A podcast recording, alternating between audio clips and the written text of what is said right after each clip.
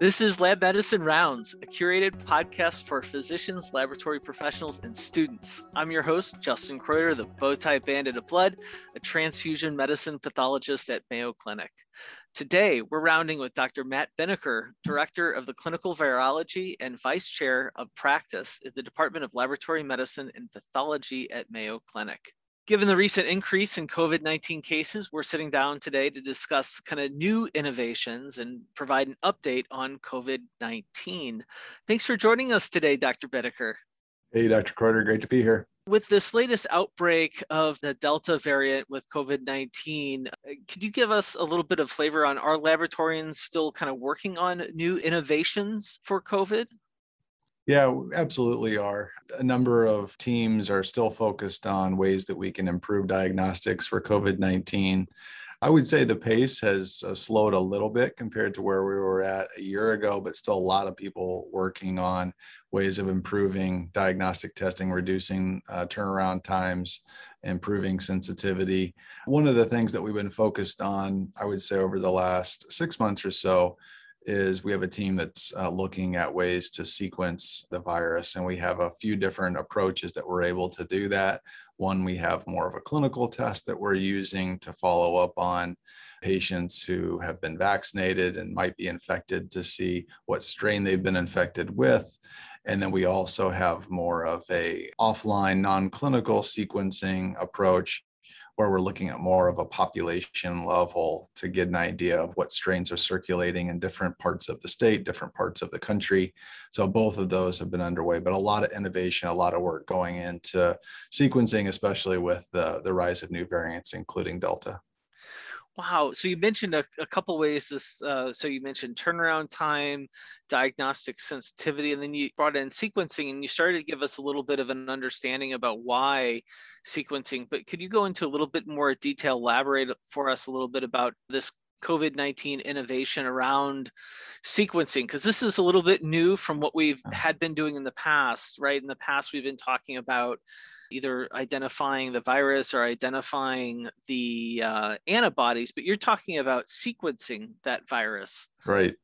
Yeah, still for the most part, in actual patient diagnostics and management, we don't need to know what strain of the virus is causing the infection because the management around those patients regardless of whether they're infected with Delta variant or Alpha uh, variant, is usually going to be the same. But it is important for us to know what strains of the virus are entering into our communities from an epidemiologic perspective so that we can start to predict what the transmission is going to look like, how rapidly people might get infected, and also to be able to gauge whether things like a vaccination, existing therapies, are going to continue to be effective against new and emerging variants. So that's where sequencing comes into play. It's not used so much as a diagnostic test, but it is used to help one verify what type of SARS CoV 2 variant is causing infections in a population and also to be able to kind of continue to track from an epidemiologic perspective. So the use is a little bit different, but still very important. Wow. If we're looking at what is kind of changing management uh, for our patients, like you were talking about diagnostic sensitivity, working on that, and timeliness is always a question of, of concern for patients, but also providers. Could you help us understand a little bit on what kind of work is being done in those areas? The silver lining of the pandemic has been that diagnostic test manufacturers and clinical laboratories have been able to stand up now over 200 different types of emergency use authorized molecular tests. So we have a lot of options today that we didn't have at the beginning of the pandemic. And because we have more options, there aren't as many supply chain challenges. And so we're able to get those results out faster than we were 16, 17 months ago. Even though labs usually have the reagents and the test to be able to get those reports out quickly. There's still a lot of interest in driving down that turnaround time, getting results out faster, providing convenience to patients. And so, a few of the exciting spaces of innovation include developing and working with industry partners on tests that can be used either at a patient's home or at a point of care setting. So I think what we'll see is a movement towards more testing that patients can get performed in the emergency department or at their physician's office, or maybe even being able to go to a pharmacy and take that test home and do the test on their own. So that's where the innovation has really focused on over the last six to nine months is moving more of the testing from the laboratory setting to a more decentralized approach in the point of care or actually where the patients live. That's interesting. It seems to mimic at least what I've seen in the news for a lot of patient care and management in terms of remote monitoring of patients yeah. at home and keeping them out of the hospital. Yeah, I, I think that's true. The caveats and the things we have to keep an eye on is that although it's a good thing for testing to be more accessible, for results to be faster, for it to be more convenient, we still have to make sure that the testing is highly accurate. And because a lot of these tests are still relatively new, we've only them out for maybe a period of less than six months. There hasn't been a lot of opportunity to really kick the tires and test them against some of the more tried and true methods like we've used in the laboratory. So that's important to make sure that they're accurate, that they're giving our patients the same answers that they would get if the samples were sent to a, an actual clinical lab for testing. So that's kind of what we're actively involved in now.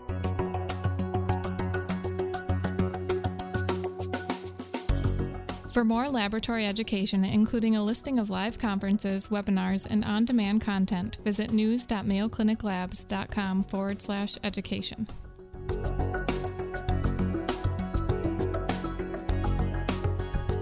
That's really fascinating. And I think that brings up then, if you're talking about the diversity of testing options that are now available and on, on the market, you know, in combination with trying to triage patients and, and testing, and I think another point is the sequencing. Now you're talking about uh, conversing with public health as well. Could you help our audience kind of understand kind of what have these conversations been like now that we're into this pandemic this far and the way that laboratory medicine testing is moving? I imagine that you're having more conversations with some of your infectious disease colleagues. You're having more conversations with public health these days. Yeah, I think the conversations have just changed the, the the types of discussions we're having. Whereas early in the pandemic, the conversations really focused on what type of test do I use? How do I interpret this result? Now the conversations have uh, turned to issues like my patient's been vaccinated, but they tested positive. What does that mean? Hmm. Is there a way for us to know whether they're transmitting infectious virus or not? So the, the questions have evolved as the virus has changed, as uh, we've learned more about the disease. But still, those interactions, those discussions, and the conversations I have with my infectious diseases colleagues and anyone who's caring for these patients is still just absolutely essential as they need to understand the test and the results. And I also need to understand the clinical scenario to help them interpret those results. So I think this highlights for our listeners kind of this grand theme of this podcast of connecting lab medicine and the clinical practice through insightful conversations. This is yes. exactly what you're talking about. Can I pin you down? And it sounds like that was a common question that comes up that you gave us as an example. How do you answer that question? Yeah, so it has become a, a relatively common question over the last few months and and especially over the last i would say week or two as we've learned that this new strain of sars-cov-2 the delta variant uh, is more highly transmissible and can infect uh, individuals who have been fully vaccinated.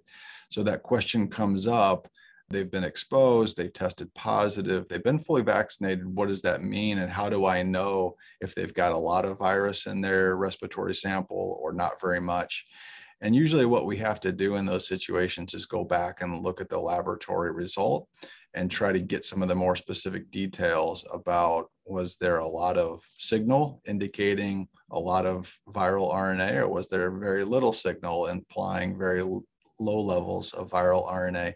We can't use those tests as like true quantitative assays, but we can help the clinical teams in helping to decipher whether it's more or less likely to be an active infection that could potentially be transmitted to other people. So, again, back to your point, it takes a lot of back and forth, a lot of communication, experts who understand the nuances of the test result to kind of land on the appropriate interpretation and the right next steps.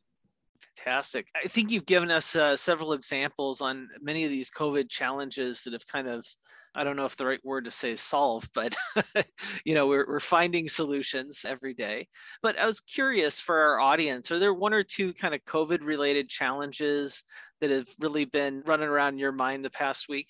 For sure. Yeah, COVID is proven to be one of those diseases that seems to be able to stay one step ahead or you think you've got it figured out and then it throws a curveball and you have to change your plans. I think the focus of the conversation over the last two weeks has been this large surge in COVID cases uh, in certain parts of the country.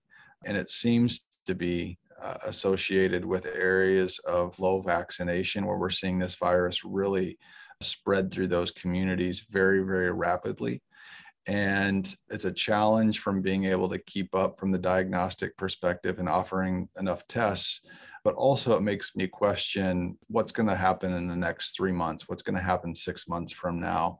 This is not the last variant that we're going to see. We'll see others arise. And will our current testing detect those variants? I think so but we need to continue to keep on top of that. The other big unknown is we're now coming up on fall and then winter will, will follow soon after that. And we typically have influenza in our communities. Last year we saw a near absence of influenza. Will that happen again? And so beginning to plan for what if we have a more typical influenza season on top of what's likely going to be a challenging fall and winter from the covid perspective as there will still be a pretty good percentage of the population who hasn't been vaccinated. So that's one of the things that's keeping me up and trying to plan for. Yeah, I can uh, understand that. And, and when you said the fall, I, I started to think uh, both of us have uh, kids, and I was thinking about going back to school and how is the Delta variant impacting what we're thinking about for school and starting school. Um, yeah, it's a it's a big unknown, and I think that one thing we've learned is that when you think you've got a plan, mm-hmm. uh, here in a few days, that plan will likely need to be adjusted. And I think the the schools throughout the country have been planning for kids returning back face to face learning. I still think that's uh, something we should be striving for, but our schools and school systems need to be ready with alternative strategies because there you know is the likelihood that as kids get back together we'll see high rates of transmission in those settings potentially illness and disease and those those kids go home and interact with family members some of which have underlying health conditions. So we just need to continue to be ready to be flexible and adapt as things go along uh, thank you so much, Dr. Binnicker. I think the American Academy of Pediatrics has, has recently released some guidance around this, and we'll include that in the, the show notes for those uh, parent listeners as well. So thank you for rounding with us, Dr. Binnicker, and, and telling us uh, these uh, new updates and recent developments with COVID, with the Delta variant. And thank you for taking the time to discuss this topic with us. Happy to be here. Thanks for inviting me. To all of our listeners, thank you for joining us today. We invite you to share your thoughts and suggestions via email. Please direct any suggestions to mcleducation at mayo.edu. If you've enjoyed Lab Medicine Rounds podcast, please follow or subscribe. Until our next rounds together, we encourage you to continue to connect lab medicine and the clinical practice through insightful conversations.